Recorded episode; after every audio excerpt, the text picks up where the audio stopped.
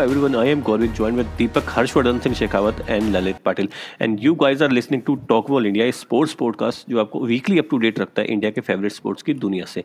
And if you guys are listening to this podcast for the first time then follow कर लेना क्योंकि ये weekly podcast है तो हम हर वीक आपके सामने नए एपिसोड के साथ आते ही रहते हैं। और आप हमारा ये पॉडकास्ट स्पॉटीफाई पे सुन सकते हैं या फिर आप किसी भी ऐप पे सुन सकते हैं जो ऐप आप पॉडकास्ट के लिए यूज़ करते हैं। और अब हमारा podcast Indian podcast platform Kuku F पे भी अवेलेबल है तो आप कुकू एफ़ पे भी हमारे पॉडकास्ट को फॉलो कर सकते हैं और वहाँ पे सुन सकते हैं। और हमारे साथ एंड तक बने रहिएगा क्योंकि एंड में हमारा एक फन सेगमेंट आएगा how much you know about तो आज का जो ये पॉडकास्ट है वो हम पूरा का पूरा फुटबॉल को क्या कहते हैं उस चीज़ को डेडिकेट कर रहे हैं। हम्म, क्योंकि पिछला पॉडकास्ट हमने पूरा का पूरा क्रिकेट को डेडिकेट किया था और पॉडकास्ट ज़्यादा बड़ा ना हो, इस वजह से आज का पूरा का पूरा पॉडकास्ट हमारा फुटबॉल पे रहेगा और हमारा आज का मेन फोकस रहेगा मैनचेस्टर यूनाइटेड के ऊपर। क्योंकि उनका जो फॉर्म चल रहा है, वो काफ़ी आला चल रहा है दूसरी टीमों के नज़रिए से। और ख़ुद के फैंस और ख़ुद की टीम के नज़रिए से देखें तो फिर वो एकदम ग्राउंड पे बैठी है। अभी हवा में नहीं उड़ रही है। तो शुरू करते हैं आज के इस पॉडकास्ट को। लोग तुम लोग रेडी हो इस चीज़ के लिए? जी। थोड़ा बहुत। डरा दिया। शुरू करते हैं। मैनचेस्टर यूनाइटेड के मैच से ही अपने शुरू करेंगे। तो फुटबॉल की और अपनों ने रुख तो कर ही लिया है। तो मैनचेस्टर यूनाइटेड और लिवरपूल ओल्ड ट्रैफर्ड पे एक दूसरे से भीड़े थे। प्रीमियर लीग का ये मैच था। और पाँच ज़ीरो की एक्स्ट्रा ऑर्डिनरी परफॉर्मेंस थी लिवरपूल की और मूसा का, मोहम्मद साला का क्या ही कहना। तो बना आपसे शुरू करूँगा मैं। आप क्या कहना चाहोगे? मस्त मैच था, मज़ा आ गया। जो, पर फिर भी पूरे दिन का मज़ा सिर्फ़ वो इंडिया वाली हार से इतना ज़्यादा नहीं हो पाया, लेकिन कुछ हद तक काफ़ी अच्छा कोशिश करी लिवरपूल ने मूड अच्छा करने की। बहुत मज़ा आया मैच में, लेकिन यूनाइटेड के एंड से थोड़ा बुरा ही लग रहा था, क्योंकि इतनी बुरी हार तो एक्सपेक्ट नहीं करी थी बिल्कुल भी। कुछ ज़्यादा ही गोल खा लिए यूनाइटेड ने। और यूनाइटेड की परफॉर्मेंस को देखते हुए लग रहा है पता नहीं क्या ही कर रहे हैं वो। इतना अच्छा पूरा स्क्वाड है लेकिन कोई केमिस्ट्री नहीं है। स्टार्टिंग के अंदर जो इनका इतना अच्छा है डिफेंडर है हैरी मैगवायर वो ऐसी गलतियाँ कर रहा है तो कुछ समझ में नहीं आया स्टार्टिंग तो। फिर उसके बाद तो लिवरपूल ने लीड ले ली थी और वो तो रुकती नहीं है। दीपक आपका क्या कहना है इस परफॉर्मेंस के बारे में? टू बी अगर टू बी ऑनेस्ट बोलूँ तो मैंने मैच बहुत हल्का हल्का सा देखा था। ललित पाटिल मेरे बाजू में ही बैठे थे। हम्म। तो हमारा मेरा फोकस तो इंडिया वाला था लेकिन मैंने एक चीज़ देखी थी वो थी पॉगबा का रेड कार्ड और एक गोल पाटिल ने मेरे को दिखाया था जिसमें मैगवायर और लूक शॉ टकरा गए थे शायद। पता नहीं वो कौन से नंबर का गोल था पर वो। तो लेकिन परफॉर्मेंस ऑब्वियसली वैसी रही जैसी होती है हर बार। जैसा मैंने पिछले मतलब पॉडकास्ट में ही प्रिडिक्ट कर दिया था ये कि या तो यूनाइटेड हमें टू थ्री ज़ीरो डाउन होगी, उसके बाद अगर थ्री टू कम बैक करेगी, या फाइव ज़ीरो हारेगी और फाइव ज़ीरो हार गई। प्लस यूनाइटेड का यही रह रहा है, काफ़ी टाइम से कि वो हमेशा लीड दे रहे हैं स्टार्टिंग में, उसके बाद यूनाइटेड खेलती है। ऐसी सबको उम्मीद थी, लेकिन इस बार तो यूनाइटेड वो भी नहीं खेली टू टू ज़ीरो लीड होने के बाद। तो बहुत ही मतलब बहुत ही ख़राब परफॉर्मेंस थी यूनाइटेड की तरफ़ से। बना, आपको क्या लगता है कि सिर्फ़ वरान के ना होने से यूनाइटेड का जो डिफेंस है वो इस तरह से बिखरा हुआ दिखाई दिया? नहीं नहीं, सिर्फ़ उसके होने से तो ऐसा इफ़ेक्ट नहीं आएगा। ये तो ओवरऑल है इवन इनका जो मिडफील्ड है, वहाँ पे भी मुझे तो काफ़ी कमी लग रही है, जो इनको जनवरी ट्रांसफ़र विंडो में कुछ देखना चाहिए। बाकी सबसे मेन तो मैनेजर ही है। अभी इनके पास ऐसे प्लेयर हैं जिनसे ये इतनी बड़ी डिफीट को तो इजीली अवॉइड कर सकते हैं। बड़ी अच्छी टीम के सामने। आप एक मैच में बहुत अच्छा करते हो, फिर एक मैच में आप एकदम से चेंज ही हो जाते हो। ये मैं आर्सनल में तो खैर मुझे देखते हुए बहुत टाइम हो गया, लेकिन यूनाइटेड और ऐसे प्लेयर्स के साथ सेंचो को आप टाइम नहीं दे रहे हो। मैनेजर पे काफ़ी कुछ डिपेंड करता है बट अब मुझे इतना ज़्यादा मैं कमेंट तो नहीं कर सकता, लेकिन मुझे नहीं लगता वरान के कारण ही ये सब हो रहा है। अच्छा तो अभी आपने एक चीज़ यहाँ पे उठाई कि आप एक मैच में अच्छा परफॉर्म करते हो और दूसरे मैच में इस तरह का बिलो पर परफॉर्मेंस देते हो। तो लास्ट टाइम यूनाइटेड ने कब अच्छा परफॉर्म किया था? मैं आपसे पूछना चाहूँगा ये। नहीं यूनाइटेड कुछ मैचों के अंदर अच्छा करती है अच्छा गो, गोल्स मारती है और फिर एकदम से आप स्टार्टिंग का देखो सीज़न का क्या सीज़न स्टार्ट किया था। पाँच गोल मारे थे पहले मैच डे पे इन्होंने। फिर एकदम से इनकी ड्रॉ करा रही है साउथ एम्पटन से और ऐसा ये हो गया। फिर उसके बाद वापस इनके गोल स्कोरिंग मैच चले थे। इन्होंने फिर एक, चार या पाँच गोल मारे थे एक मैच में। और, ऐसे लीग कप में भी आई थिंक इनका काफ़ी अच्छा स्कोरिंग रहा था। फिर ये वापस आती है लीस्टर से चार दो हार जाती है। फिर ये कम, दो बैक टू बैक तो इनकी बहुत बेकार परफॉर्मेंस रही लीस्टर और लिवरपूल की। और ये तो मैं मैनेजर को ही ब्लेम करना चाहूँगा इसको। दीपक, आपके हिसाब से क्या वरान का टीम में ना होना उनके डिफेंस पे काफ़ी हद तक असर डाल रहा है? नहीं नहीं, मुझे तो नहीं लगता इतना कुछ फ़र्क। ऑब्वियसली थोड़ा सा फ़र्क पड़ता, लेकिन जिस हिसाब का सेटअप रह रहा है तो मेरे को नहीं लग रहा इतना फ़र्क पड़ता। और मतलब ये तो बेसिक नॉलेज होती है डिफेंडर की, चाहे कोई भी डिफेंड खेल रहा हो कि आपको कब कब कोई पोजीशनिंग आपकी कैसी होनी चाहिए, आप मतलब एक दूसरे से टकरा रहे हैं मतलब अजीबो गरीब चीज़ें हो रही थी पीछे। मतलब काफ़ी कॉमेडी वाले गोल बोलते हैं ना, वो खाए। तो मेरे को नहीं लगता वरान को होने से इतना फ़र्क पड़ता लेकिन मेरे को ऐसा कुछ लग नहीं रहा। ओके। और बना मैच आपने काफ़ी पूरा देखा था ये वाला, क्योंकि इंडिया और पाकिस्तान का जो अपनों को रिज़ल्ट एक्सपेक्टेड था क्रिकेट के अंदर, वैसा नहीं हो रहा था। उस वजह से आपका ध्यान इस मैच पे गया था। तो एक चीज़ मैं यहाँ पे पूछना चाहूँगा, पोल पोगवा ने जिस तरह का टैकल दिया था किएटा को और रोनाल्डो का जोन्स के आगे वो बॉल का किक करना जो था वो आउट ऑफ़ फ्रस्ट्रेशन था। बिल्कुल वो आउट ऑफ़ फ्रस्ट्रेशन ही था।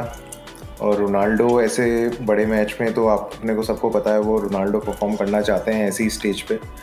और ऋषभ ने एक बार कमेंट भी किया था शायद ऋषभ ने या पाटिल ने कि रोनाल्डो थोड़ा इनकी तरफ़ थोड़ा ज़्यादा जाते हैं कि फेम और वगैरह ये सब मिले रोनाल्डो को। तो परफॉर्म करना चाह रहे थे रोनाल्डो और पूरा फ्रस्ट्रेशन पे आ रहा था। आप अगर तीन गोल, चार गोल खा के बैठे हो इतनी जल्दी और आपसे अटैक में कुछ इतना हो नहीं पा रहा है तो ऑब्वियसली इतना फ्रस्ट्रेशन हो जाता है। और मुझे वो काफ़ी बुरा लगा रोनाल्डो के एंड से कि आप इतने बड़े, इतने ऐसे प्लेयर हो के आप ऐसे कर रहे हो। और वो तो बॉल के ऊपर पूरा किक था, वरना मुझे तो लगा था ये तो रेड कार्ड है स्ट्रेट ओके okay. दीपक, आपने पोल पोगबा का वो टैकल देखा ही था तो उस टैकल के बारे में क्या बोलना चाहोगे? मतलब इस तरह की टैकल की नीड थी वहाँ पे जैसा उन्होंने किया था? नहीं नहीं, बिल्कुल नीड नहीं थी, लेकिन वो जस्ट ही मैच में आए थे सीधा, और उसी के आते ही थोड़ी देर बाद ही उन्होंने वो टैकल दे दिया। और ऐसा टैकल हमने बहुत बार देखा है। सेम मैच में ही यूनाइटेड और लिवरपूल वाले मैच में सेम ऐसा स्टीवन जीराट को मिला था, वो जस्ट आए थे, और पहले ही बीस बीस सेकंड में उन्होंने टैकल देके उनको रेड कार्ड मिल गया था। तो ऐसे रेड कार्ड तो मिलते हैं, लेकिन आप बोल सकते कि वही फ्रस्ट्रेशन थी कि वो बेंच में बैठे रहे लास्ट मैच में बल्कि उनकी अच्छी परफॉर्मेंस थी उसके बाद भी उन्होंने बेंच से शुरुआत करी। तो मेरे ख्याल से तो आउट ऑफ़ फ्रस्ट्रेशन था लेकिन रेड कार्ड डिजर्व करता था वो टैकल पाटिल लिवरपूल का अटैक हम लोगों ने देखा कि किस तरह से काउंटर कर रहा था और उन्होंने खूब गोल किए उस मैच के अंदर। तो मैनचेस्टर यूनाइटेड के अटैक के बारे में क्या कहना चाहोगे यहाँ पे? देखिए एक पूरी टीम को अगर आप फुटबॉल जब भी खेलते हैं तो एज ए टीम आप अटैक भी करते हैं, आप डिफेंस भी करते हैं। United as an attacking team बहुत सही है, क्योंकि उनमें इंडिविजुअल टैलेंट और मैच विनर्स बहुत सारे लेकिन जब उन्हें डिफेंडिंग करनी होती है, तब उनकी अटैकिंग और डिफेंसिव ग्रुप में बहुत बड़ा गैप होता है। एज एन अटैकर वो आपको एटलांटा लीड्स यूनाइटेड ऐसी टीमों के सामने जिता सकते हैं, क्योंकि वहाँ एक टीम आपको सिर्फ़ अटैक करना चाहती है। डिफेंस करने उनका सेकेंडरी ऑप्शन है। तो मैं तो ये बोलूँगा कि United as a team attacking wise तो आप कह सकते हैं कि अच्छी है लेकिन ओवरऑल टीम आप अगर आप गिने तो वो एक डिसजॉइंटेड टीम कह सकते हैं उनको। दीपक पाटिल की बात से कितना एग्री कर दो? हम्म अब कह सकते हैं क्योंकि अभी मतलब यूनाइटेड की अटैक भी अच्छा है डिफेंस भी अच्छा है लेकिन उनका मिडफील्ड बोल सकते हो काफ़ी मतलब इतना जेल नहीं हो पाया और लेकिन आ, मतलब इतना टैलेंटेड भी नहीं है उनका मिडफील्ड जो है मतलब as a defensive unitedly defensively अगर बोले तो लेकिन अटैकली उनका मिडफील्ड अच्छा है आप बोल सकते हो लेकिन कोई पैटर्न ऑफ़ प्ले नहीं है मिड मतलब एंड मतलब बैक एंड से लेके स्टार्टिंग एंड तक तो फिर शायद ऐसे रिज़ल्ट आप एक्सेप्ट करोगे। ओके बट यहाँ पे एक चीज़ जो बहुत ज़्यादा आग पकड़ रही है, वो ओले गनर की टैक्टिक्स के ऊपर है। और किस तरह से वो सेंचो को नहीं खिला रहे हैं। बट सेंचो को उन्होंने मौके भी दिए और सेंचो अभी तक इतना कुछ परफॉर्म कर नहीं पाए हैं सात मैचेस में ज़ीरो गोल है ज़ीरो असिस्ट है, सात मैचेस के लिए इस नाम, इस वजह से उनको ज़ीरो ज़ीरो सेवन का टैग भी मिल चुका है। तो उनके ऊपर दीपक, आपका क्या कहना है? सेंचो के ऊपर मेरे ख्याल से तो अभी उनको सेटल होने में ऑब्वियसली टाइम लगेगा और ऑब्वियस उनको इतने मौके मिले हैं, लेकिन उनको मतलब इस तरीके से वो, इस तरीके से यूटिलाइज़ नहीं कर पाए जिस तरीके का सेंचो का यूटिलाइज हो सकता है, क्योंकि अगर आपको पूरा सिस्टम काउंटर अटैक में चलाना है तो फिर उसके बाद सेंचो का यूटिलाइज़ करना काफ़ी हार्ड है, क्योंकि अगर सेंचो और ग्रीनवुड को एक साथ आप यूज़ करोगे तो काफ़ी मुश्किल रहेगा उनको कुछ प्रोड्यूस करने में, मेरे को ऐसा लगता है। बना, आपकी टीम के अंदर भी आर्सेनल ने एक टोमियासो को परचेज किया था दूसरी लीग से। वो आने के बाद जल्दी सेटल हो गए थे बट सेंचो अभी तक नहीं हो पाए हैं। आपका इस इशू पे क्या कहना नहीं, इसमें सेटल होने पे काफ़ी कुछ अपने को मतलब जो इनके सेशंस होते हैं ट्रेनिंग्स होती है, ये मैच के अलावा जो ये टीम खेलती है प्रैक्टिस करती है, उस पर भी बहुत डिपेंड करता है। कुछ प्लेयर ऐसे होते हैं जो मतलब आपके पाँच पाँच छः छः मैच तक वो आपका खेलेंगे नहीं, लेकिन फिर भी वो अगर आप उनको कभी भी बेंच से एक बार लेकर आओगे, पंद्रह मिनट भी खिलाओगे तो परफॉर्म करते हैं। क्योंकि वो ट्रेनिंग में, इनमें सब में बहुत अच्छा परफॉर्म कर रहे होते हैं। जैसे सिटी की अपन स्क्वाड देख सकते हैं। सिटी के अंदर कोई जब ये प्लेयर रोटेट कराते हैं, आप फोडन को आप चार मैच बाद खिला रहे हो, लेकिन वो जैसे ही आप खिलाओगे तो वो बहुत अच्छा परफॉर्म करता है। बर्नाडो सिल्वा को आपने बिठा रखा था, एक मैच में, दूसरे मैच में वापस खिलाया, वो फिर परफॉर्म कर रहे हैं। स्टर्लिंग अभी तीन दिन से बैठा है, अगर आप उसको एक मैच में भी डालोगे तो वो परफॉर्म करेगा। क्योंकि अपने ट्रेनिंग्स और इनमें बहुत एक्टिव रहते हैं। इन चीज़ों का मुझे लगता है कुछ ना कुछ यूनाइटेड में ऐसा वो है कि जो बच बेंच पे हैं, वो भी इतने वो नहीं कर पा रहे हैं।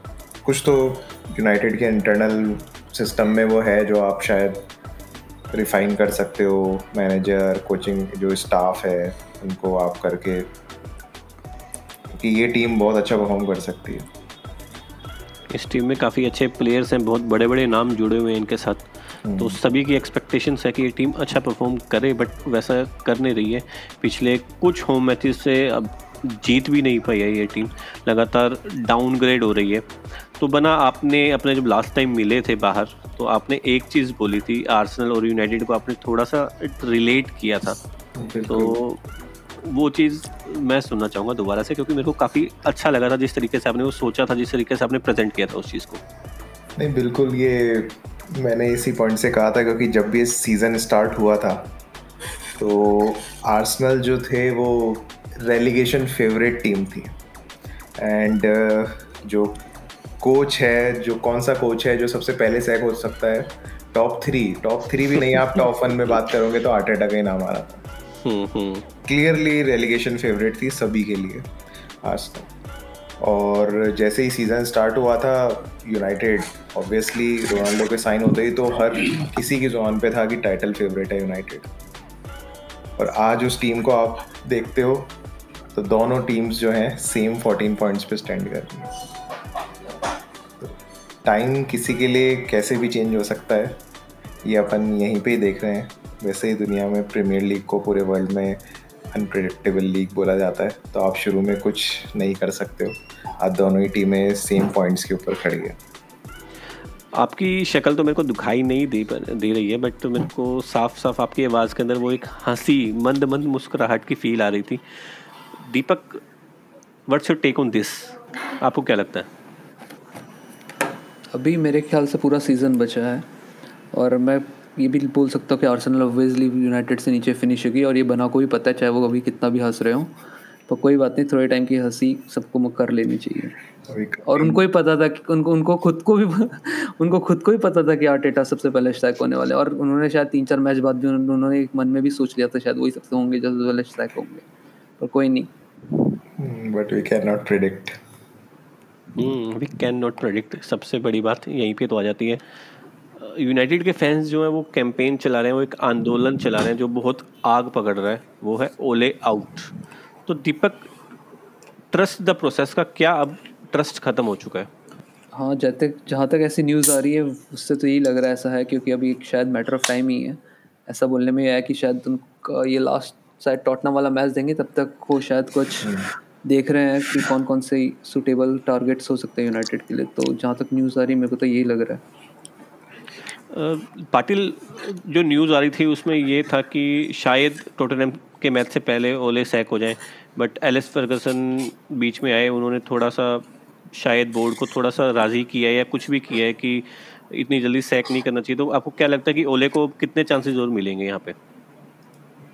हम्म, मैं यूनाइटेड के सिर्फ़ दो तीन कंडीशंस देख रहा हूँ जो कुल ओले को सैक ना करना चाहते। तो फाइनेंशियल और दूसरा है कोई मैनेजर की अवेलेबिलिटी ये जो न्यूज़ आ रही है एलेक्स फर्जसन या फिर बोर्ड की मीटिंग हुई है, ये तो इस पर आप कैसे बोल सकते हैं, एक पिंच ऑफ़ सॉल्ट के तरीके से ले सकते हैं कि शायद ही ट्रू हो।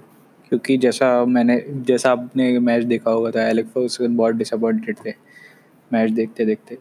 और उन्होंने भी टीम की प्रोग्रेस देखी होगी तीन सालों में। तो मुझे तो नहीं लगता कि वो बैक कर रहे होंगे। लेकिन एटलीस्ट यूनाइटेड के पास अभी मैनेजर्स के ऑप्शंस और उनके पास फाइनेंशियल बर्डन भी रहेगा अगर वो ओले को सैक भी करते हैं तो। तो मुझे नहीं लगता कि वो ये दे ऑप्शन अपने नाप रहे क्योंकि अगर वो अभी इस मोमेंट पे अगर ओले को सैक भी कर देंगे तो उनके पास अवेलेबल शायद कॉन्टे और जिडानी है और कॉन्टे एक बहुत ही बोल से डोमिनेटिंग कैरेक्टर है क्लब में आने के लिए। और यूनाइटेड ने ऐसे डोमिनेटिंग कैरेक्टर्स को बहुत ही अनतरी अनप्रोफेशनल तरीके से मेंटेन किया जैसे जोसे मोरिनियो थे। तो वो अभी दोबारा सोच रहे कि उनके लिए कोई मैनेजर जो सूटेबल हो अवेलेबल टफ हम्म, हो सकता है यूनाइटेड के लिए डिसीज़न लेना। और अभी फिक्सचर्स जो हैं वो भी यूनाइटेड के काफ़ी मतलब ओले के तो बिल्कुल फेवर में नहीं है कुछ भी चीज़ें अभी तक। जी बिल्कुल। लीस्टर लिवरपूल उसके बाद अभी टॉटनम है। टॉटनम के बाद अगला सिटी से ही आ रहा है। बीच में एटलांटा भी आएगी। हाँ बीच में एटलांटा आएगी। फिर उसके बाद भी आप आगे फिक्सचर देखोगे तो एक मैच के बाद फिर वो चेल्सी भी आएगी। तो बहुत टफ रन है और यूनाइटेड को इंस्टेंट सॉल्यूशन चाहिए तो मुझे लग रहा है ये चांसेस ज़्यादा है। और एक तरीके से ग्लेजर्स के लिए सेफ़ गार्ड है ओले अगर कोई यूनाइटेड की टीम अंडर परफॉर्म करती है तो वो ब्लेम ओले पे भी डाल सकता है अगले दो तीन मैचेस में। मेरे ख्याल से। दीपक आगे जैसे बना ने बताया कि आगे आने वाले कुछ मैचेस तीन चार मैचेस काफ़ी टफ हैं। लीस्टर है टोटेनम है और अब लीस्टर हो चुकी है खैर टोटेनम है एटलांटा है सिटी है। इन तीन मैचेस में भी अगर आ, ओले टोटेनम वाला मैच जीतने में कामयाब हो जाते हैं सक्सेसफुल हो जाते हैं तो क्या लगता है कि एक मैच के बदौलत उनका करियर बच पाएगा? बहुत मुश्किल है। मेरे को तो लग रहा है अभी काफ़ी ज़्यादा मुश्किल है लेकिन जैसा पाटिल ने बोला कि अनएबिलिटी ऑफ़ मैनेजर है जो एक बहुत बड़ा रीज़न है जो उनको बचा सकते क्योंकि शायद यूनाइटेड एक ऐसा मैनेजर ढूंढेगी जो सूट करेगा और मतलब अब लॉन्ग टर्म के लिए वापस देखेगी। वो ऐसे ही अभी इन टर्म मेरे को नहीं लगता कि इवन फैंस और क्लब भी चाहेगी कि कोई इन टर्म मैनेजर ले आए थोड़े टाइम के लिए और तो मेरे को तो अभी लग ही रहा है कि अगर अगर उनका, अगर वो सैक होंगे तो यूनाइटेड को बहुत अच्छा टारगेट लेना पड़ेगा, वरना जब तक अगर कुछ मिलेगा नहीं तो सैक होना भी बहुत मुश्किल है। ओके okay, एक चीज़ यहाँ पे दो तीन दिन पहले संडे के मैच के बाद में एलेक्स फर्गसन ट्रेनिंग ग्राउंड पे गए थे जहाँ पे ओले वहाँ पे मौजूद थे। तो एलेक्स फर्गसन का ट्रेनिंग ग्राउंड पे जाना क्या एक पॉजिटिव इफ़ेक्ट डालता है टीम पे या फिर नेगेटिव डालता है कि एक इतना बड़ा मैनेजर वो सामने वाले मैनेजर के पास जाके कुछ बातें कर रहा है कुछ सिखा रहा है इस लेवल पे आके? सबसे पहली बात तो पहली बार नहीं गए, वो शायद सातवीं, आठवीं बार गए हैं वो लेके इंचार्ज में जाना। तो मेरे ख्याल से इससे कोई इतना फ़र्क नहीं पड़ेगा कि किसी को, कि किसी का ईगो हर्ट हो रहा है या कुछ हो रहा हो। तो मेरे ख्याल से ये तो नॉर्मल सी बात है। Okay okay. बना, इन दोनों ने तो बता दिया कि अगर ओले को सैक किया जाता है तो इतने मैनेजर्स अवेलेबल नहीं हैं जो शायद यूनाइटेड के लिए सही हों या फिर हाँ बोलें। आपको क्या लगता है कि कौन कौन से वो मैनेजर हैं जो अवेलेबल रहेंगे या फिर जो इस जॉब के लिए बिल्कुल परफेक्ट रहेंगे?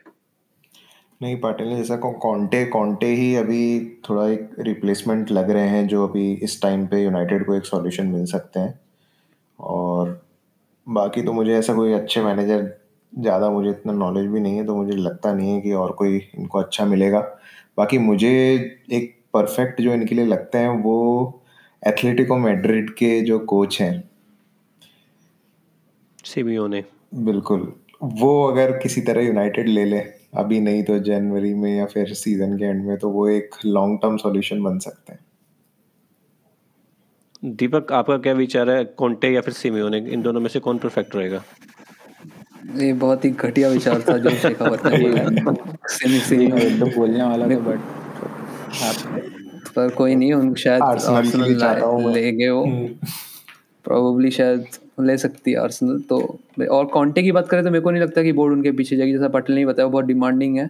और उस ग्लेजर को ऐसा कोई कोच चाहिए जो उनकी हर बात में हाँ हाँ कर सके और उन पे ज़्यादा प्रेशर ना आ पाए कि हम मेरे को ये चाहिए मेरे को वो चाहिए। तो मेरे को नहीं लगता कि यूनाइटेड के बोर्ड उनको सेलेक्ट करेंगे, लेकिन बहुत अच्छे कोच है, शायद वो शूट भी करेंगे, लेकिन उनकी प्रॉब्लम ये कि वो काफ़ी टाइम तक एक क्लब में रहते नहीं है और मेरे ख्याल से यूनाइटेड वापस से बिल्ड करना चाहती है। और एक दूसरे कोच हैं, वो एरिक टेन हांग भी हैं एक्स के जो मैनेजर है, वो भी काफ़ी अच्छे मैनेजर हैं, लेकिन अभी उनका भी छोड़ना काफ़ी मुश्किल ही लग रहा है। और न्यूज़ में ये भी बोल रहे हैं कि शायद पॉच को पोचेटिनो को यूनाइटेड वापस मतलब उनको, उनसे बात करना चाहती है और शायद उनको अपनी तरफ़ आने वाले आने के लिए परस्यू करे तो देखते हैं कि क्या होगा। लेकिन जैसा सिमियोन ने बोला तो मेरे ख्याल से वो आर्सेनल ही जाएँगे। बट फिर भी अगर आप किसी मैनेजर को पिक करना चाहो तो फिर वो कौन सा एक नाम होगा जिसको आप पिक करोगे? मतलब जो अवेलेबल हो कि कोई भी? हाँ कोई भी कोई भी। जो अवेलेबल ना हो वो भी। पोचेटिनो भी अवेलेबल नहीं है। उन्होंने अभी अभी साइन की है पीएसजी के लिए बट फिर भी उनके रूमर्स उठ रहे हैं। अगर ब्रेंडन मतलब ब्रेंडन तो रोजर्स तक availability के रूमर्स उठ रहे हैं कि शायद ब्रेंडन ब्रेंडन रोजर्स भी आ सकते हैं। हम्म, हाँ आ सकते लेकिन उन्होंने अभी अभी शायद लास्ट ईयर ही उन्होंने साइन करा था जब आर्सेनल उनके पीछे पड़ी थी उन्होंने ऐसा साइन करके टॉट मारी थी कि मैं छोटे क्लब में नहीं जाना चाहता मैं एक बड़े क्लब में रहना चाहता हूँ शायद बना कोई पता होगा तो कोई बात नहीं। तो मेरे ख्याल से तो अभी अभी शॉर्ट टर्म पीरियड के लिए अगर यूनाइटेड जाए तो सबसे सूट उनको भी शायद कॉन्टे ही करेंगे। मेरे को नहीं लगता कि जिडान इतना सूट करेंगे और मेरे को नहीं लगता कि जिडान ऑब्वियसली होंगे उन्होंने पाँच चैंपियन लीग जीती है तो लेकिन स्टिल मैं बोलूँगा कि कॉन्टे ज़्यादा सूट कर रहे हैं। पाटिल आपकी क्या पिक रहेगी? कौन सा मैनेजर यूनाइटेड की प्लेइंग स्टाइल के हिसाब से सबसे सही रहेगा? देखिए मैं चाहूँ तो खुले इनका मैनेजर रहे सालों साल तक बट ऐसे देखिए देख जो मैं मैनेजर पिक करने वाला हूँ यूनाइटेड कभी नहीं करेंगे क्योंकि वो चाहते ही नहीं है कि वो एक रीस्टार्ट प्रोसेस बोलते हैं उसे कि वो वापस चालू करे क्योंकि उनको बहुत सारे प्लेयर शफल करने पड़ेंगे एक पर्टिकुलर मैनेजर की स्टाइल के हिसाब से। मेरे अपने पास ही रखना पॉटर ग्रैम पॉटर नहीं बोलने वाला मैं मैं मैं टेन हैग ही बोलने वाला था बट टेन हैग जैसा प्लेइंग स्टाइल खिलाते हैं। एजेक्स में जैसे हर कोई प्रेस करता है हर कोई एटलीस्ट मैं बोल रहा हूँ कि एटलीस्ट अबव पार परफॉर्मेंस देते हैं हर कोई। अगर नहीं देता तो वो भी उनको सब्सिट्यूट या निकाल देते हैं। और जैसे आपने देखा था कि वेस्ट में हेलर खेलता था जब वो प्रेस नहीं करते थे। अब अगर आप एजेक्स का किसी का मैच देखें तो हेलर को मैंने आज तक ज़िंदगी में इतना दौड़ते मैंने देखा जितना एक स्ट्राइकर बट स्टिल उस लीग में उस लीग में मैनेजिंग करना और अलग लीग इस लीग में मैनेजिंग करना मेरे ख्याल से बहुत फ़र्क पड़ सकता है उस बात का और कॉन्टे ने इस लीग में कफ, इस लीग में भी और बड़ी बड़ी लीगों में अच्छे बहुत अच्छे से मैनेज किया और कॉन्टे जैसा मैनेजर यूनाइटेड के पास था जोसे मरीनियो जो मैन मैनेज और ये करता था कि एटलीस्ट आप कंसीड ना करें आप गोल करें और मरीनियो ने वो आप मेरे ख्याल से तू 10-15 साल पहले पुराने जोसे मोरिनी की बात जैसे आप मैं बोल रहा हूँ कि प्लेइंग स्टाइल दोनों का सेम ही था। यूनाइटेड फ़ैन सेटिस्फाइड नहीं होंगे क्योंकि एज एन कॉन्टे अब जब भी कॉन्टे की टीम देखे तो वो डिफेंसिवली सॉलिड होती है और अटैकिंग में एक दो गोल या फिर तीन चार गोल मार के आपने चेल्सी का अगर विनिंग सीज़न देखा होगा, उसमें भी वो वैसे ही परफॉर्म कर रहे हैं। तो कॉन्टे की स्टाइल और मरीनो की स्टाइल में ज़्यादा कोई फ़र्क नहीं है बट कॉन्टे मरीनो से ज़्यादा डिमांडिंग है। एटलीस्ट प्रेसिंग और डिफेंसिव है। उसमें यूनाइटेड के कई प्लेयर फिट नहीं बैठते। और शायद उनके यूनाइटेड के बोर्ड और उनमें यही मतभेद होते होंगे जो अगर वो सोचना चाहे, क्योंकि यूनाइटेड एज ए ब्रांड है। अगर एक ब्रांड में वो दो तीन प्लेयर वो निकालना चाहेगा उनके तो उनके ब्रांड को अफेक्ट करता है। तो वो यूनाइटेड है कि वो चाहना ही नहीं चाहे। बेस्ट ऑप्शन उनके लिए अभी टन है ही है, लेकिन मोस्ट पॉसिबल ऑप्शन उनके लिए कौन है। अपने आगे बढ़ते हैं बट आगे बढ़ने से पहले आप लोग फुटबॉल या फिर क्रिकेट को फॉलो करते हैं और स्पोर्ट्स कॉलम भी फॉलो करते हैं तो आप, हम लोगों के स्पोर्ट्स कॉलम को हमारी website Talkball India dot wordpress dot com पर जाके पढ़ सकते हैं। और साथ ही साथ आप लोगों को लगता है कि आपके पास स्पोर्ट्स की एक अच्छी खासी नॉलेज है तो आप हमारे साथ एंड तक बने रहना, क्योंकि लास्ट में आएगा हमारा fun quiz segment how much you know about अब मैनचेस्टर यूनाइटेड की बात हमने कर ली है, अब हम बात करेंगे मैनचेस्टर की दूसरी टीम की जो है मैनचेस्टर सिटी। ब्राइटन को चार एक से हराया पाटिल मैनचेस्टर सिटी ने। और ब्राइटन के डंक ने जो सेव किया था सबसे पहले उसकी बात करूँगा मैं उसके बारे में पाटिल क्या कहना चाहोगे? जी तगड़ा सेव करा था। और तो क्या मैं तो बहुत तगड़ा मैं, सेव मैं तो मतलब मैंने मैंने ऐसा सेव आज तक नहीं मैं देखा तो था। गोल मैं तो बैठ गया था कि गोल है। डंक डिफेंडर नहीं है? हम्म डिफेंडर ही है। डिफेंडर ने सेव करा था। अच्छा गोल लाइन से गोल लाइन मतलब अच्छा ओके जैसे मैंने बोला था वैसे सिटी का मैच ही था जीतने के लिए बट अगर आप गोल गोल्स को छोड़ दे तो भी ब्राइटन अच्छा परफॉर्म किया। और फोडन के बारे में क्या कहना जिन्होंने दो गोल्स किए और एक असिस्ट भी किया? जी फोडन अब अपने ग्रूव में आते दिख रहे हैं मेरे को। जैसे उनको पेप अपने स्टाइल में मोल्ड करना चाहते थे वैसा वो हो रहे हैं। लेकिन अभी भी उनको थोड़ा मतलब अभी डिस्टेंस जाना बाकी है कि वो परफेक्ट प्लेयर बन पाए सिटी के लिए, हर गेम स्टार्ट करने के लिए। बट वो उस कगार तक पहुँच चुके हैं कि वो हर गेम हर गेम उन्हें स्टार्ट करना चाहिए। बना, आप फोर्डन के परफॉर्मेंस के बारे में क्या बोलना चाहोगे? फोर्डन मुझे शुरू से ही अच्छा लगता है। मैं तो चाहता हूँ फोर्डन और टॉरस दोनों स्टार्ट करें। टॉरस तो आई थिंक शायद इंजर्ड है।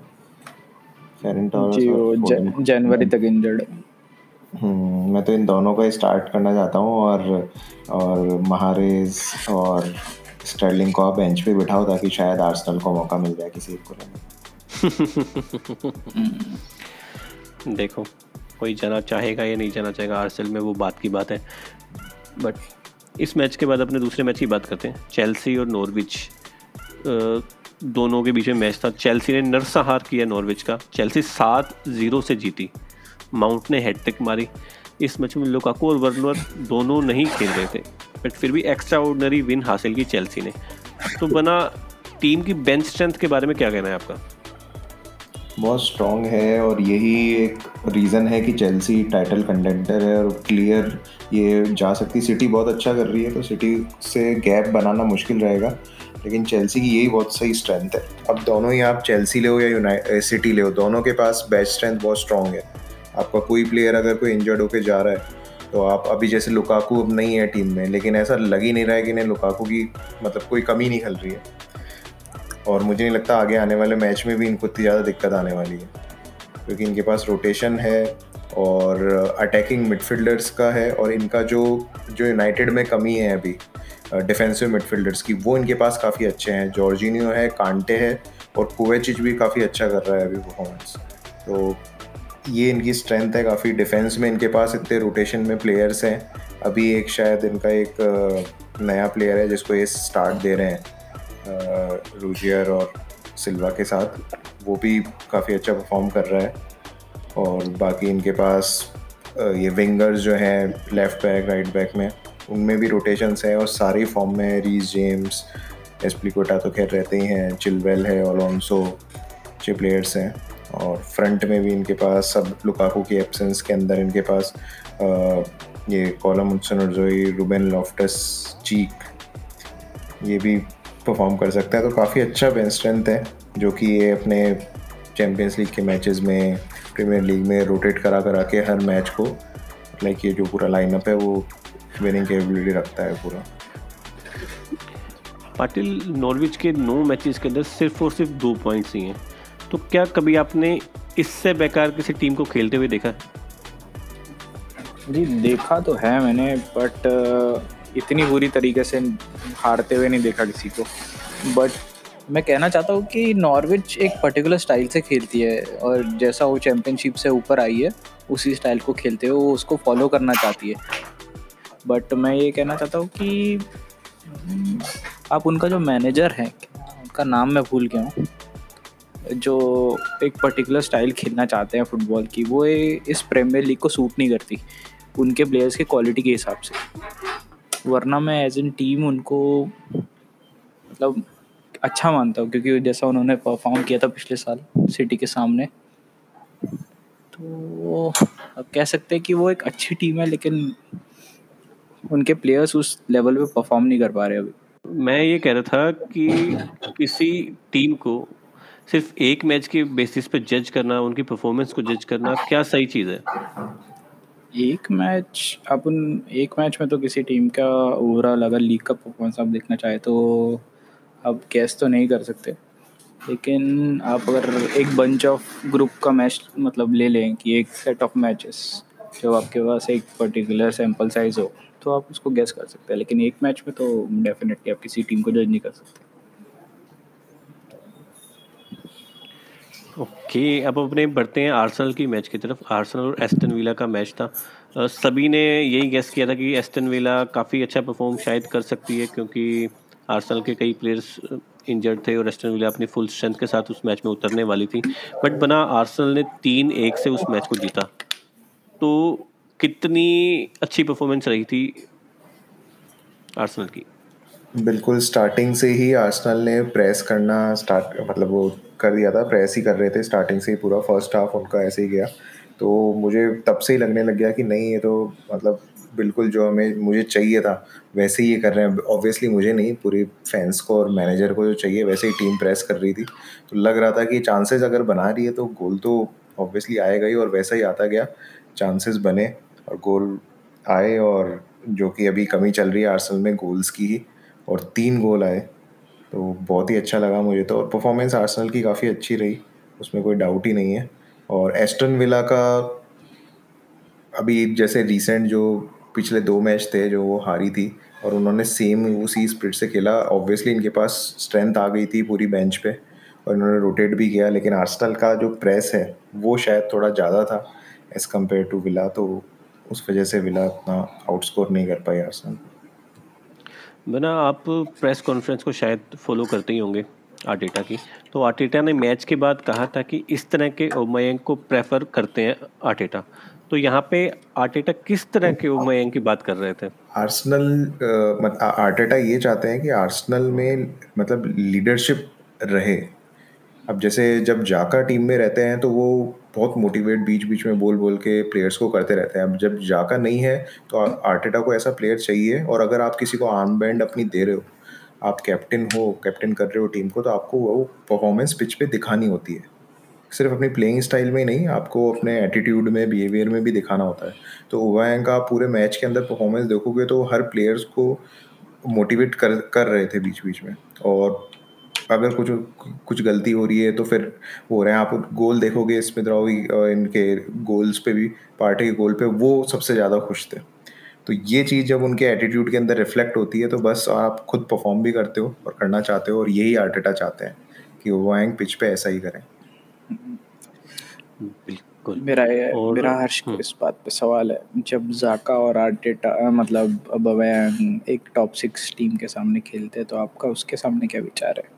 क्योंकि आपने एटलीस्ट चार सीज़न तक तो देख ही लिया है दोनों साथ में खेल रहे हैं चार या तीन सीज़न तक। कि वो कैसा सिक्स टीम जो है पाटिल आर्सेनल की वीकनेस रही है। आर्सेनल का जो रिकॉर्ड अगर आप देखोगे ना ओवरऑल आप अभी का नहीं आप जब आर्सेनल टॉप फोर में रहा करती थी जब फोर्थ पोजीशन आर्सेनल की फिक्स थी तो टॉप सिक्स के वर्सेस जो रिमेनिंग ट्वेल्व है और रिमेनिंग ट्वेल्व के अगेंस्ट उस समय तक 2017 2018 तक आर्सेनल का रिकॉर्ड इवन जो भी टॉप फोर में अदर टीम्स थी, उनसे भी अच्छा है बॉटम हाफ़ की टीम के अगेंस्ट अब थोड़ा सा गिरा है, लेकिन तब तक आर्सनल का रिकॉर्ड सबसे अच्छा था। और सबसे वर्स्ट रिकॉर्ड था इवन टॉप सिक्स में आर्सनल का अगेंस्ट जो आपके top four top five teams हैं आर्सनल से ऊपर। तो वो हमेशा से वीकनेस रही है आर्सनल की तो इसमें सिर्फ़ जाका और ओवा कुछ इतना मेजर नहीं कर सकते। लेकिन अभी वो तो आप रीसेंट आप ये कह सकते हो कि ये स्ट्राइकर्स और इनके कारण ऐसा हुआ है कि आप एक सीज़न के अंदर आप एटलीस्ट एक विन और एक लॉस जाते हो। यूनाइटेड को पिछले सीज़न दोनों मैच हराए थे। लीस्टर को एक विन एक अगेंस्ट रहा। सिटी चेल्सी काफ़ी टफ ओपोनेंट्स है लेकिन फिर भी एक मैच दो मैच ड्रॉ आर्सेनल करा लेती है। तो, तो शुरू से वीकनेस रही है कोई नई बात नहीं है। मैं तो 2012-2014 से देखता आ रहा हूँ। चार ज़ीरो पाँच ज़ीरो टॉप सिक्स के अगेंस्ट कभी भी हो सकता है। जी मैं उनके परफॉर्मेंस की बात ही नहीं कर रहा मैं आपके टॉप प्लेयर्स जो आपके कैप्टन आप कहना चाहते हैं कि एबिलिटी है उनमें कि वो एक लीडर हैं। तो लीडर हमेशा टफ सिचुएशन में आगे आते हैं।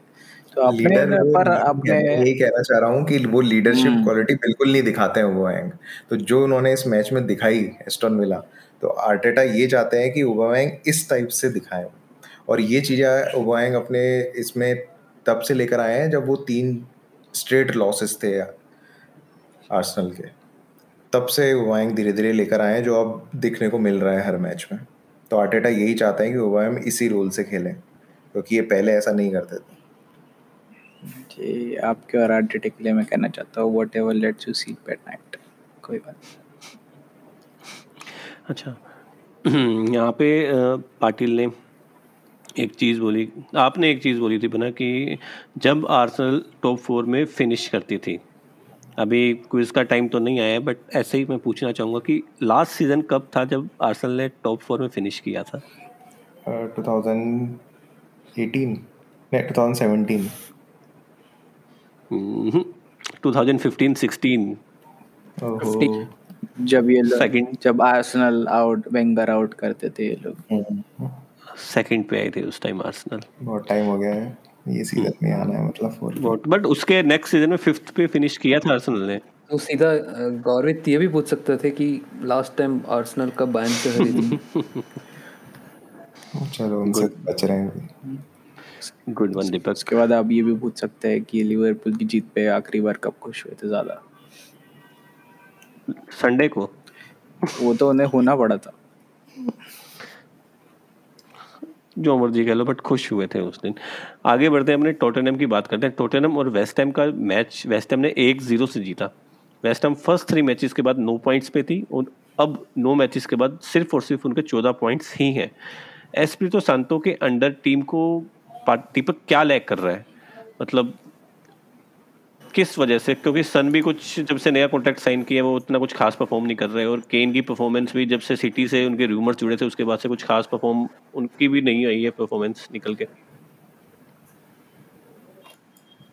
मेरे ख्याल से तो अभी भी वही है जो मतलब टीम अभी तक टीम का शायद केन जब जा रहे थे तो केन केन की वजह से शायद शायद टीम का मोराल थोड़ा अलग सा था और अब केन अभी फिर उन्होंने खुद ने बोल दिया था कि मेरे को जाना है। उसके बाद वो रुके रहे, टीम ने उसको जाना, उनको जाने नहीं दिया।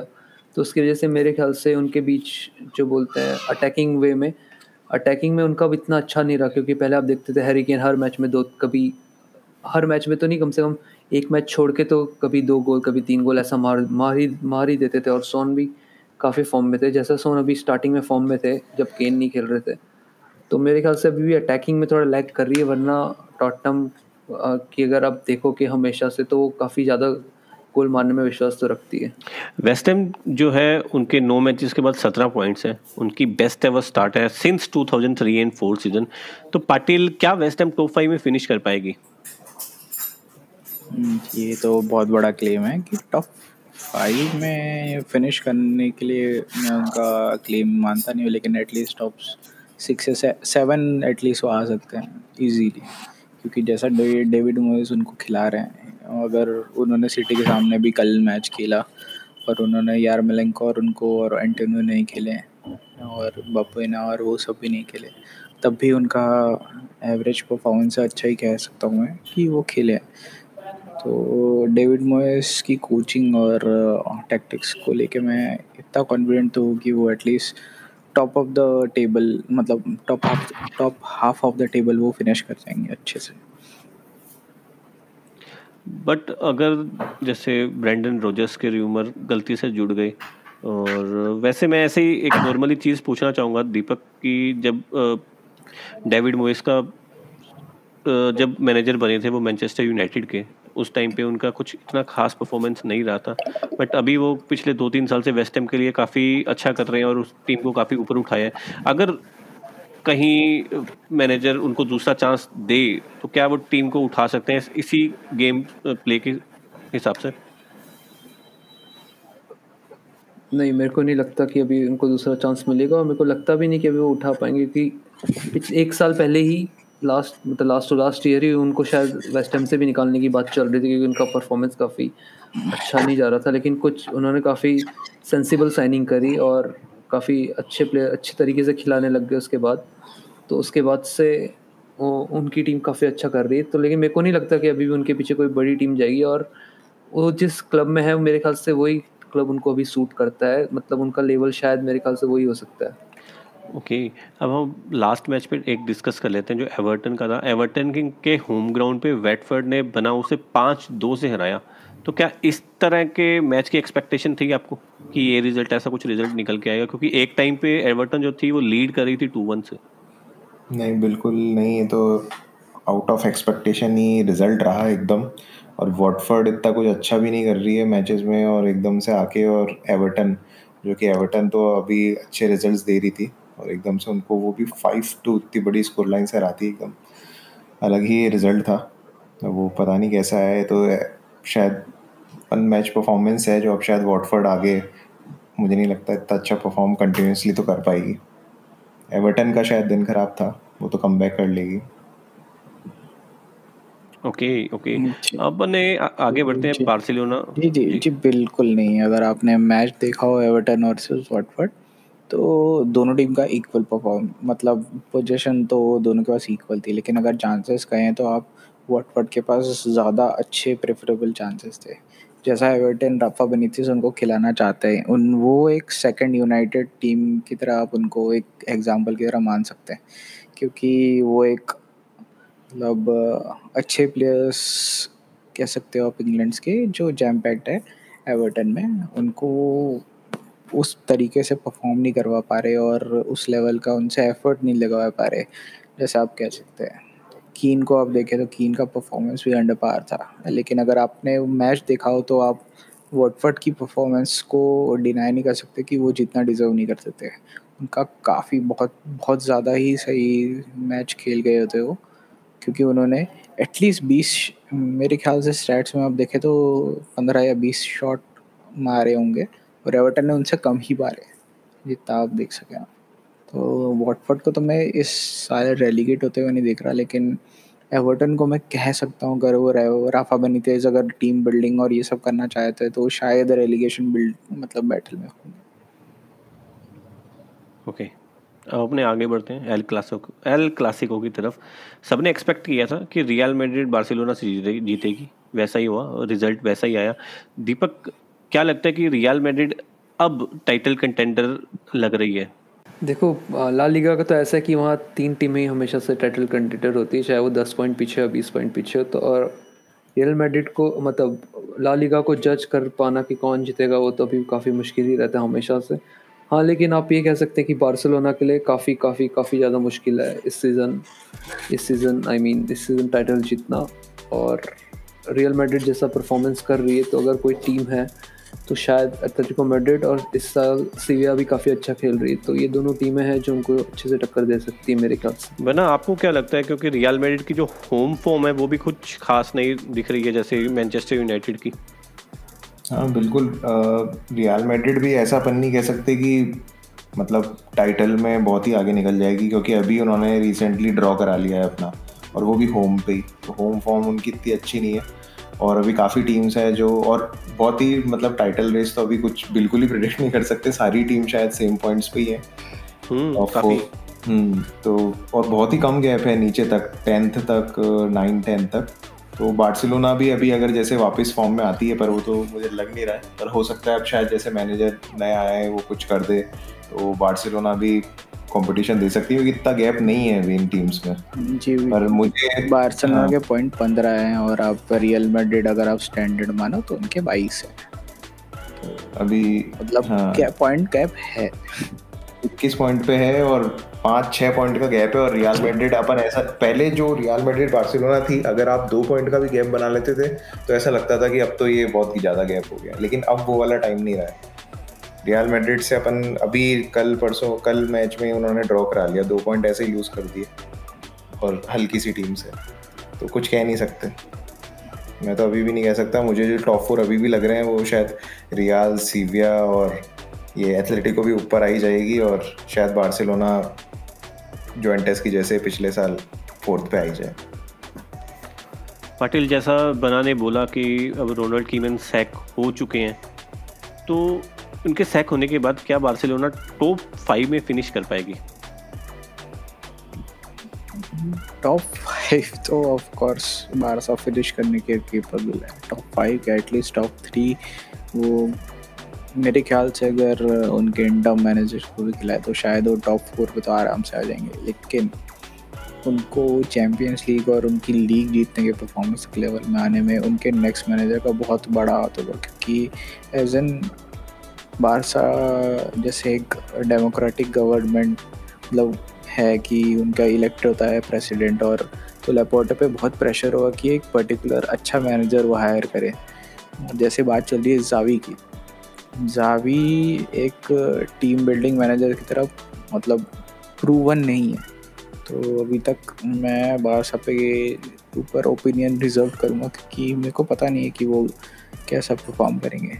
बट बारसा के फ्यूचर और उनकी लीग पोजीशन के लिए नेक्स्ट मैच अब बहुत ज़्यादा ही क्रूशल है, मेरे ख्याल से। पर उन्होंने एक पॉजिटिव स्टेप तो ले लिया कुमन को हटा के, जो मैं बहुत से बहुत टाइम पहले से कह रहा था।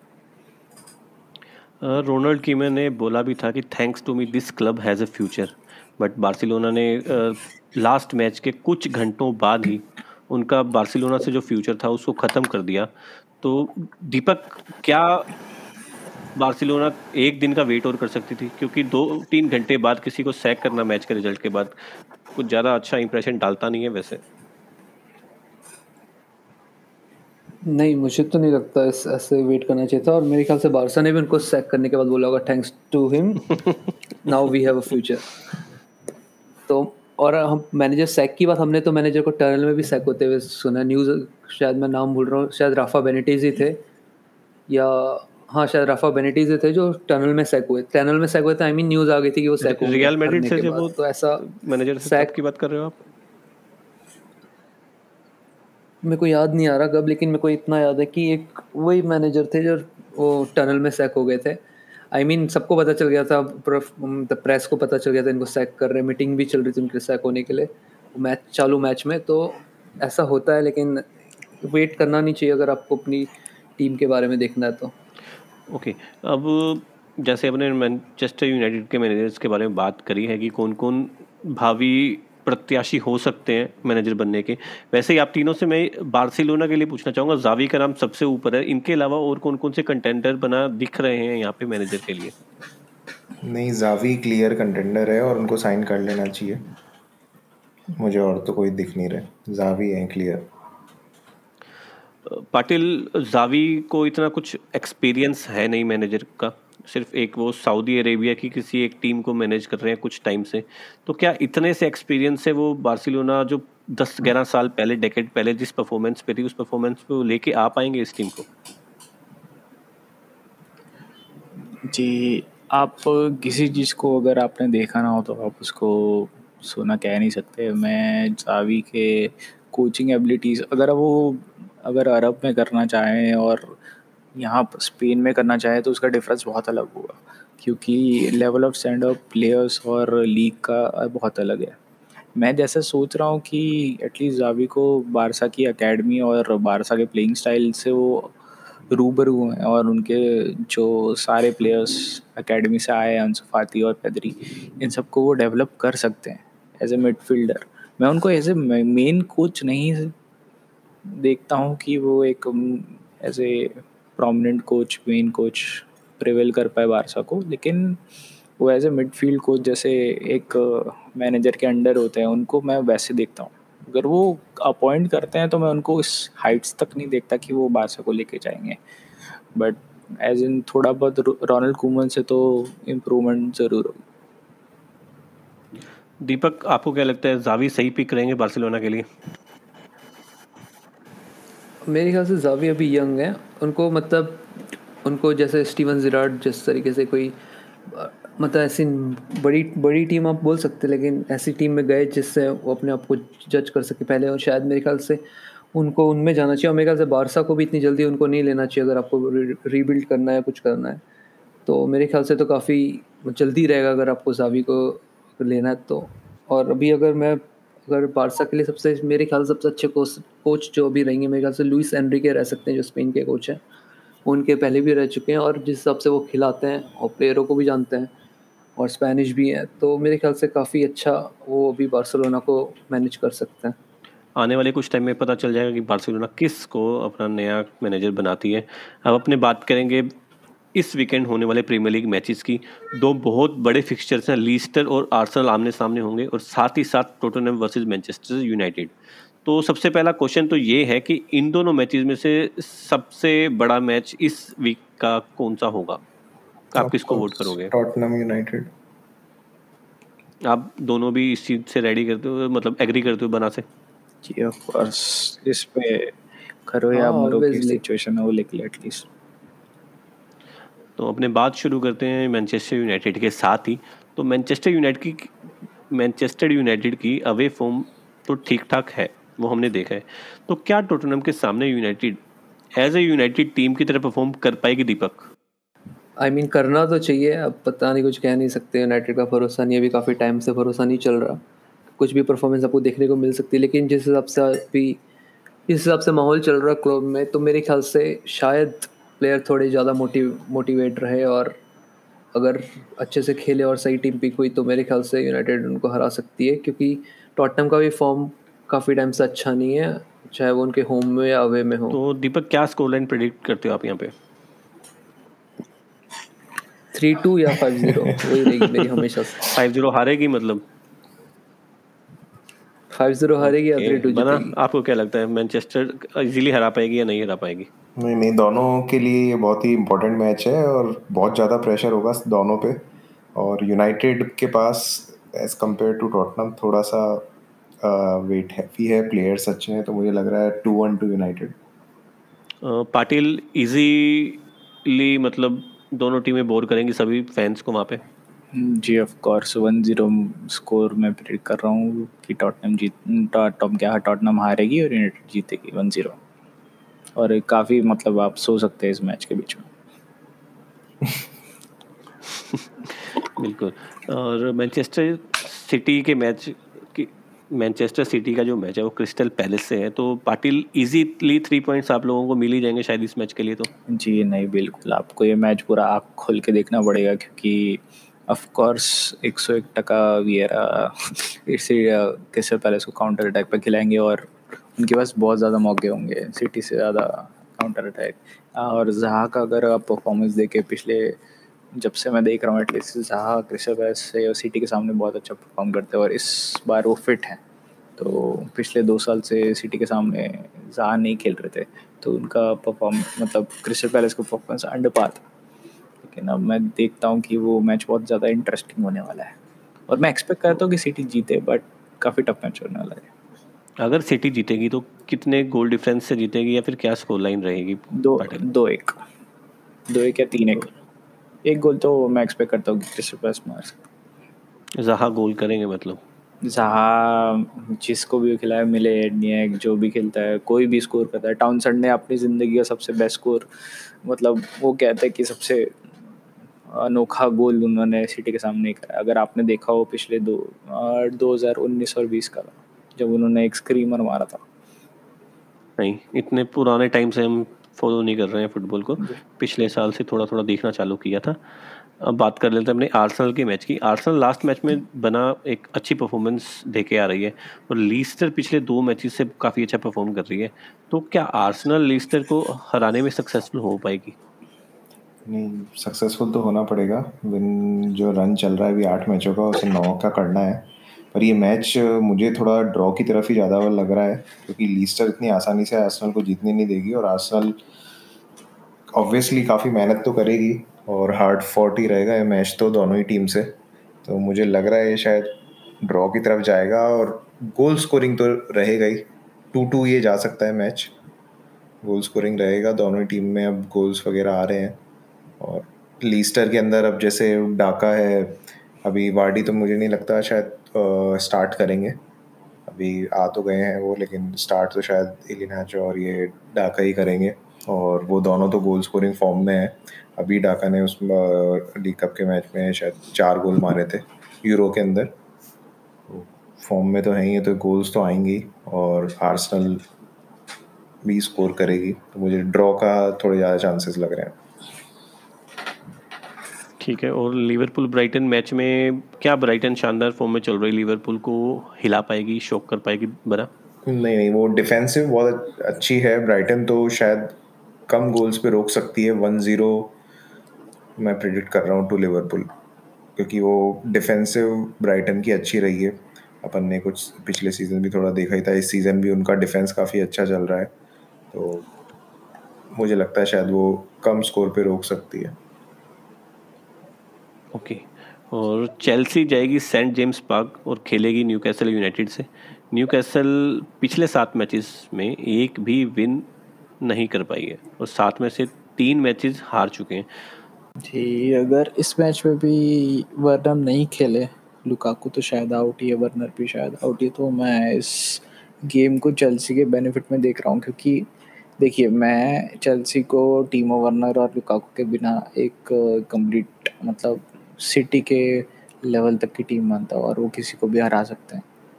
और न्यूकासल का जैसा फॉर्म चल रहा है, हर प्लेयर अपनी एक पोजीशन के लिए खेल रहा है क्योंकि उनको पता है कि नए ओनरशिप के आने के बाद वो अगले ट्रांसफ़र विंडो में शिप हो सकता है। कोई भी प्लेयर हो, भले वो जॉर्जो शेल्वी क्यों ना हो या फिर कोई भी क्यों ना हो। तो मैं देखता हूँ इस प्लेयर मतलब इस मैच को कि चेल्सी आराम से जीतेगी। बट एटलीस्ट इस गेम में रेड कार्ड तो होंगे एटलीस्ट दो या तीन।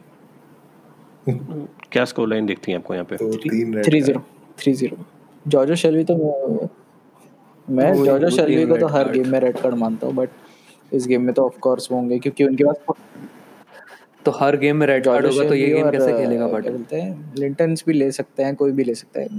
क्योंकि वो बहुत ज़्यादा अगर आपके न्यूकासल के पिछले मैच देखे तो वो काफ़ी एग्रेसिव खेल रहे थे सारे प्लेयर्स हम्म तो उसको रेड कार्ड मिला था तो वो ये मैच मतलब नहीं खेल पाएगा। दूसरे प्लेयर्स भी ले सकते हैं।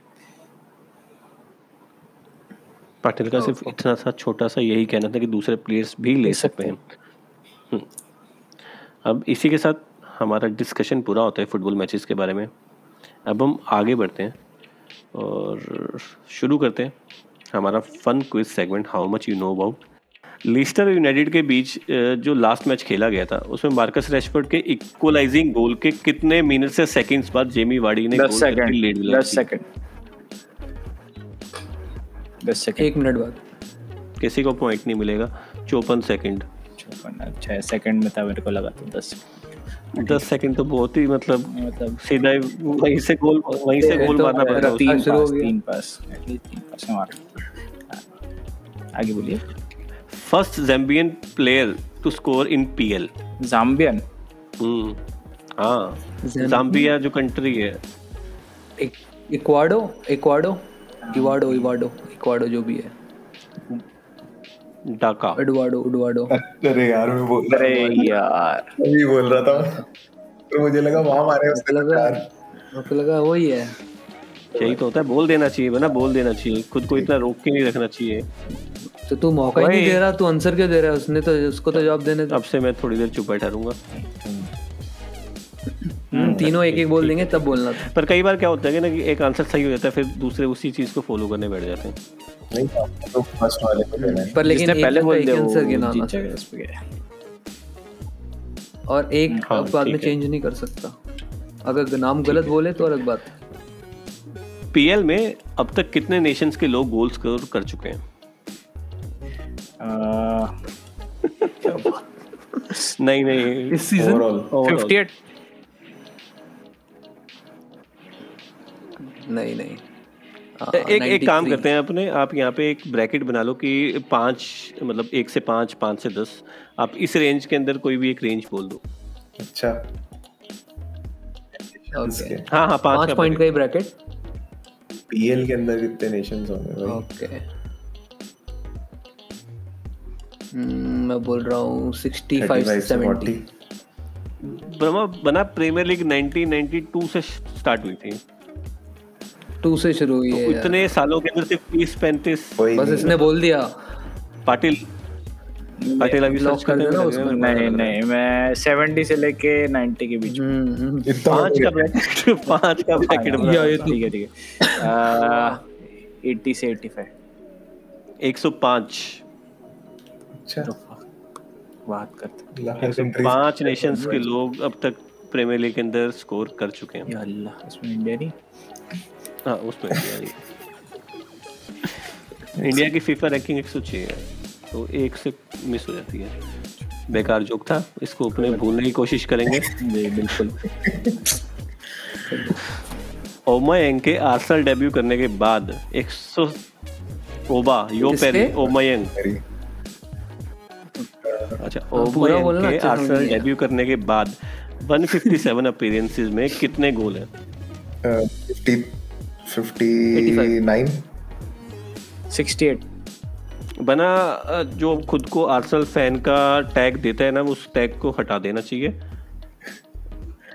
मतलब 92 गोल्स हैं। कितने? हैं? मैं मैं क्लोज था मैं वो मैं क्लोज था यार बहुत। और प्रीमियर लीग के बाद ओवरऑल मैंने 85 बोले हैं। और इसी टाइम पीरियड में ओबा के डेब्यू करने के बाद में मोहम्मद साला ने 112 और केन ने 99 गोल किए हैं। उसी मैच को लेकर अगर सर्जियो एग्वेरो को करे तो ये वो उन्होंने 102 करे। 102 से अच्छा। साथ के साथ मतलब गूगल पे टाइपिंग चल रही है। जी बिल्कुल। नहीं नहीं मैंने एक वीडियो देखा था। अरे ये कहीं नहीं आता भाई। या बोमैन के बारे में सर्च इजी क्वेश्चन है ये वाला थोड़ा इजी क्वेश्चन होना चाहिए आप लोगों के लिए। बिफोर टर्निंग 23 किस प्लेयर के चैंपियंस लीग में सबसे ज़्यादा गोल्स हैं? Haaland Rashford 23 okay answer answer fix हो आंसर फिक्स हो हाँ गया। यार हालैंड बोल रहा था मैं। हालैंड बोलने वाला था मैं। चल कोई नहीं। बोल दिया Rashford बोल दिया हालैंड हालैंड ही है।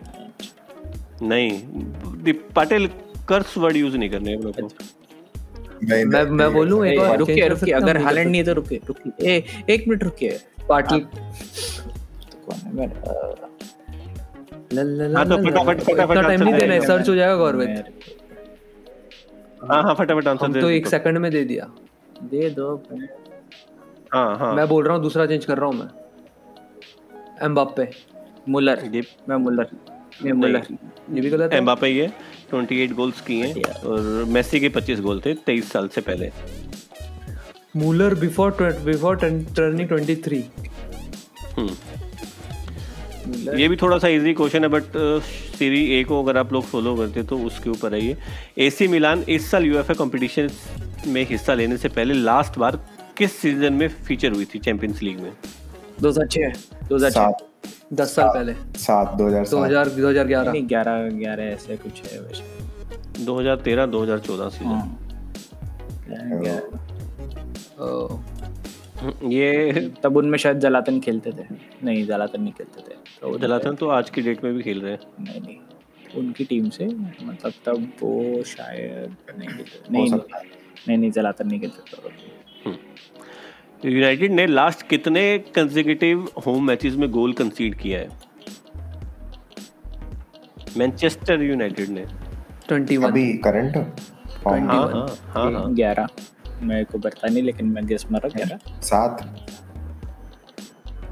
ओ पाटिल बहुत बहुत क्लोज था। बारह। अरे देश है है? क्या बारह? आंसर 21 है। गोल कंसीड किए था कंसीड किए होम मैचेस में। होम मैचेस में अच्छा ओके अच्छा। मैं तो ओवरऑल 21 मैच से डेढ़ clean दे सकता इसलिए। नहीं नहीं नहीं। अपने क्वेश्चन का एक ही पॉइंट मिलता है और तेरे को मैं डेट दे दूँ उस गलत आंसर का। बढ़िया। अच्छा आप सुन रहे ठीक है। हाँ। यूवेंटस ने लगातार 2011 से कितनी सीरिया टाइटल्स जीते थे? नो नो नो पाटिल ने खाता खोला। 2011 से। Thank you thank no titles बिल्कुल सही है। तो, तो ये क्या है 2011 से क्यों? क्योंकि 11 में 2010 से क्यों नहीं बोला तू? हाँ जी। ऐसा था? Oldest player to assist in Champions League ओ। बिल्कुल सही जवाब। अरे हमें देने तो दीजिए भैया। शेयर किया है क्या? बोलो तूने। इसके साथ। नहीं क्यों? सिर्फ़ सिर्फ़ तीन ही क्वेश्चन के तो आंसर दिए हैं पाटिल दीपक ने। और जो इस टाइम काफ़ी रिस्पांस रिस्पांस टाइम इसका है ही नहीं कुछ। कहीं पढ़ा होगा इसने। तो ये हाँ। तो नौ मेरे को पता था last ten premier league meetings में लिवरपूल और मैनचेस्टर यूनाइटेड की last ten premier league meetings में यूनाइटेड कितने मैचेस जीतने में सक्सेसफुल हुई है? तीन मैच तीन तीन दो तीन दो। मैंने तो भी कुछ आंसर दे दे। चार। सिर्फ़ एक मैच। अच्छा एक या चार। चार बोला मैंने ग- गंवा रहे बना तो एक ही तो ऑप्शन था एक बोलना चाहिए था। एक मैच जीता छह मैच ड्रॉ कराए और तीन मैच हार गई। अरे यार वही मैंने लिखा था ये पता है उसमें मेरे को ऐसा लग रहा है मेरे को अच्छा। लगा मैंने दो लिखा बनाए अच्छा, एक एक्स लिवरपूल फ़ैन होते हुए एक्स क्या मतलब दोगले लिवरपूल फ़ैन इनको नहीं पता। आर्सेनल प्रीमियर लीग में लगातार कितने मैचेस से अनबीटन है। आठ। आठ। पहले मैंने बोला छह। वही मैंने बोला तो रिकॉर्डिंग सुन दोबारा बट आंसर छह आंसर आ रहा है छह ना आंसर छह आंसर आंसर है। Premier league matches premier league इस सीज़न की बात हो रही है। आठ मैचेस एक पॉइंट बना ले सकता था वो पॉइंट भी नहीं ले पाया। पर मैंने मैंने पहले आठ किसने बोला ये बताओ। ये रिकॉर्डिंग में पता चलेगा मैंने बोला नहीं आ प्रीमियर लीग बोला है तो प्रीमियर लीग में तो आठ आंसर है ना? हाँ वही अभी इसने बोला था अभी बताया इसने थोड़ी टाइम पहले नोवा हो जाएगा प्रीमियर लीग के अंदर छह हुए तो बोल अनबीट ऐसा बोल कि इतने मैच जीती है ड्रॉ को मत दे। अनबीटन छह प्रीमियर लीग है ओवरऑल आठ है। सही हूँ ना मैं? हम्म सही है। एक वो किससे आ रहा है बना आपको पता है? क्या? एक हाँ, भाई ड्रॉ भी अनबीटन ही एक होता मैच है किससे आ रहा है ना? हाँ तो चुप रहे ना चलो फटाफट अपने खत्म करते हैं इस चीज़ को। नेक्स्ट क्वेश्चन चैंपियंस लीग में क्रिस्टियानो रोनाल्डो के कितने गोल्स हैं? 91 113 बना तू भी एक वाइल्ड गेस मार दे। 140 नहीं काफ़ी क्लोज था 13 बना ऐसे पता नहीं। 143 137. 37 तीन गोल्स बढ़ा दिए कम करने थे। बना पाटिल 91 गोल्स यार। इतना पता है ना Cristiano Ronaldo highest goal scorer है उसके अंदर चैंपियंस लीग के अंदर। मेरी टीम से कल मारा नहीं है इसलिए मुझे याद नहीं। रोनाल्डो के 137 गोल हैं मेसी के 123 हैं और उसके बाद लेवेंडोस्की का नंबर आता है जिनके 78 78 गोल्स हैं। इतना डिफरेंस है। बहुत ज़्यादा इजी क्वेश्चन है। तीनों लग मतलब साथ के साथ ही रिप्लाई दे सकते हो। इसका इतना फास्ट होना चाहिए। मतलब रिएक्शन टाइम ठीक है। हाँ, एक सेकंड से भी एक सेकंड से भी कम होना चाहिए। First opposition play to score a hat-trick at Old Trafford against United साला। ओ बना ने खाता खोला। फ़र्स्ट मतलब तू क्या बोल रहा है? पागल है? अपोजिशन एक प्ले टू स्कोर ए है अब किसी ने हैट्रिक फ़र्स्ट मारी। Opposition play to score a hat-trick at Old Trafford वही नहीं है। नहीं है। बहुत है नहीं है, बहुत है नहीं है। हज़ार है। नहीं है दीपक। आज तक कोई ट्रैफर्ड पे हैट्रिक नहीं मार पाया आगे। अच्छा ओल्ड ट्राफर्ड में हाँ तो फिर बात अलग है। वो लगा अगेंस्ट यूनाइटेड वो फिर मेरे को वो भी याद आ रहा है इनका डर क्यों तो मारे थे पाँच चार तो क्वेश्चन क्वेश्चन ढंग से सुनना था ना वहीं पे। प्रेशर बहुत ज़्यादा बिल्डअप हो गया था। हम्म, हम्म। ये भी बहुत इजी क्वेश्चन है। इंडिया का पाकिस्तान के अगेंस्ट वर्ल्ड कप में कितने मैचेस जीतने और कितने मैचेस हारने का रिकॉर्ड है? नौ एक। Overall six one ODI world cup और overall overall eleven one eleven one Patil 10 1 10 1 search कर रहे जल्दी। 12 वन 12 एक। बाप रे ज़्यादा बड़ा था बट इस साल के 2021 वर्ल्ड कप टी में शाहीन अफरीदी की इंडिया के अगेंस्ट बॉलिंग फिगर्स क्या थी? तीस पे तीन। तीस तीस नहीं तीस नहीं इनके ट्वेंटी की लाइंस में थे और चार विकेट थे। शाइन अफ शाइन अफरीदी ना? ये लेफ़्ट हैंड ही लेफ़्ट हैंड बैट्स कोई नहीं दीपक बहुत ज़्यादा बहुत ज़्यादा क्लोज था। इकतीस इकतीस पे हो गई ना हाँ। अब किसी को पॉइंट नहीं मिलेगा यहाँ पे। बट अभी भी दीपक जो है वो लीड बना के रखे हुए हैं। बना जो है पाटिल के बराबर एक पॉइंट पे है। यस तीन। मेरे कितने? अभी तीन ही हुए इसके? हाँ हाँ। अरे बहुत क्लोज आंसर मिस किए ना इसने। दो तो। इस साल के वर्ल्ड कप में टी ट्वेंटी वर्ल्ड कप में सबसे लोएस्ट टोटल कितना है? फिफ्टी वेस्ट इंडीज 50 54 उसने बोला कितना है? किसका है नहीं बोला? हाँ बिल्कुल गलत आंसर गलत आंसर है? फोर्ट कर दो। तो चेंज कर दूँ? फोर्टी सिक्स टीम बता दो चलो स्कॉटलैंड स्कॉटलैंड स्कॉटलैंड ये भी गलत स्कॉटलैंड की थी स्कॉटलैंड थी स्कॉटलैंड होगी फिर। किसी को पॉइंट नहीं मिलेगा। नीदरलैंड तो चौवालीस पे आउट हो गई थी अगेंस्ट श्रीलंका। अच्छा। अरे। पाटिल ये क्वेश्चन का आंसर तो तेरे को जल्दी से जल्दी देना ही चाहिए। ठीक है? आखिरी क्वेश्चन है अपने इस सेगमेंट का। Latest United States Grand Prix किस ड्राइवर ने जीती है? वेटल वसापन वसापन। वेटल कुछ भी। जो नाम आता है वो बोलूँगा ना। वस्टापन पहली दे दे पता पता होना चाहिए ना? अभी लेटेस्ट मैक्स वस्टापन जीते हैं ये टेक्सास वाली। अरे यार स्पोर्ट्स को अपने फॉलो करते हैं पता होना चाहिए। चीज़ें पता होनी चाहिए। अच्छा मैं तुझको पूछता हूँ कबड्डी कबड्डी कब से शुरू हो रहा है? बारह दिसंबर। डेट बता। हट चौदह दिसंबर से शुरू हो रहा है। पता होना चाहिए। चल ठीक है Post कर रहा है तू। ये जलता बहुत है यार दीपक। वही यार तू लिख के दे दे उसको क्वेश्चन इतना गंदा क्वेश्चन पूछा. तो ऐसे मेरे पे सोच क्या बीतती होगी। कोई बात कोई बात है तेरे से क्या तेरे से तेरे से क्या पूछा? बना का काफ़ी आला प्रदर्शन था उनको लगा था वो खाता खोल नहीं पाएँगे बट उन्होंने खाता खोला। एक क्लोज तो काफ़ी काफ़ी क्लोज मैच था तुम तीनों के बीच में। दीपक के तीन पॉइंट थे दूसरे पाटिल आए सिल्वर मेडल जिन्होंने हासिल किया और बना को ब्रोंज मिला ना चाहते हुए भी एक पॉइंट के साथ में। तो इसी इसी के साथ अपने अपना पॉडकास्ट को खत्म करेंगे। तो दीपक। तो शुक्रिया आप सब लोगों का सुनने के लिए। आप लोग हमारे से इतनी देर तक बने रहे। तो आप जहाँ पे भी इस पॉडकास्ट को सुन रहे हैं वहाँ पे लाइक ज़रूर कर दीजिएगा और सब्सक्राइब ज़रूर करना। और अगर हो सके तो आप शेयर भी okay, करना। Tata bye thank you very much bye bye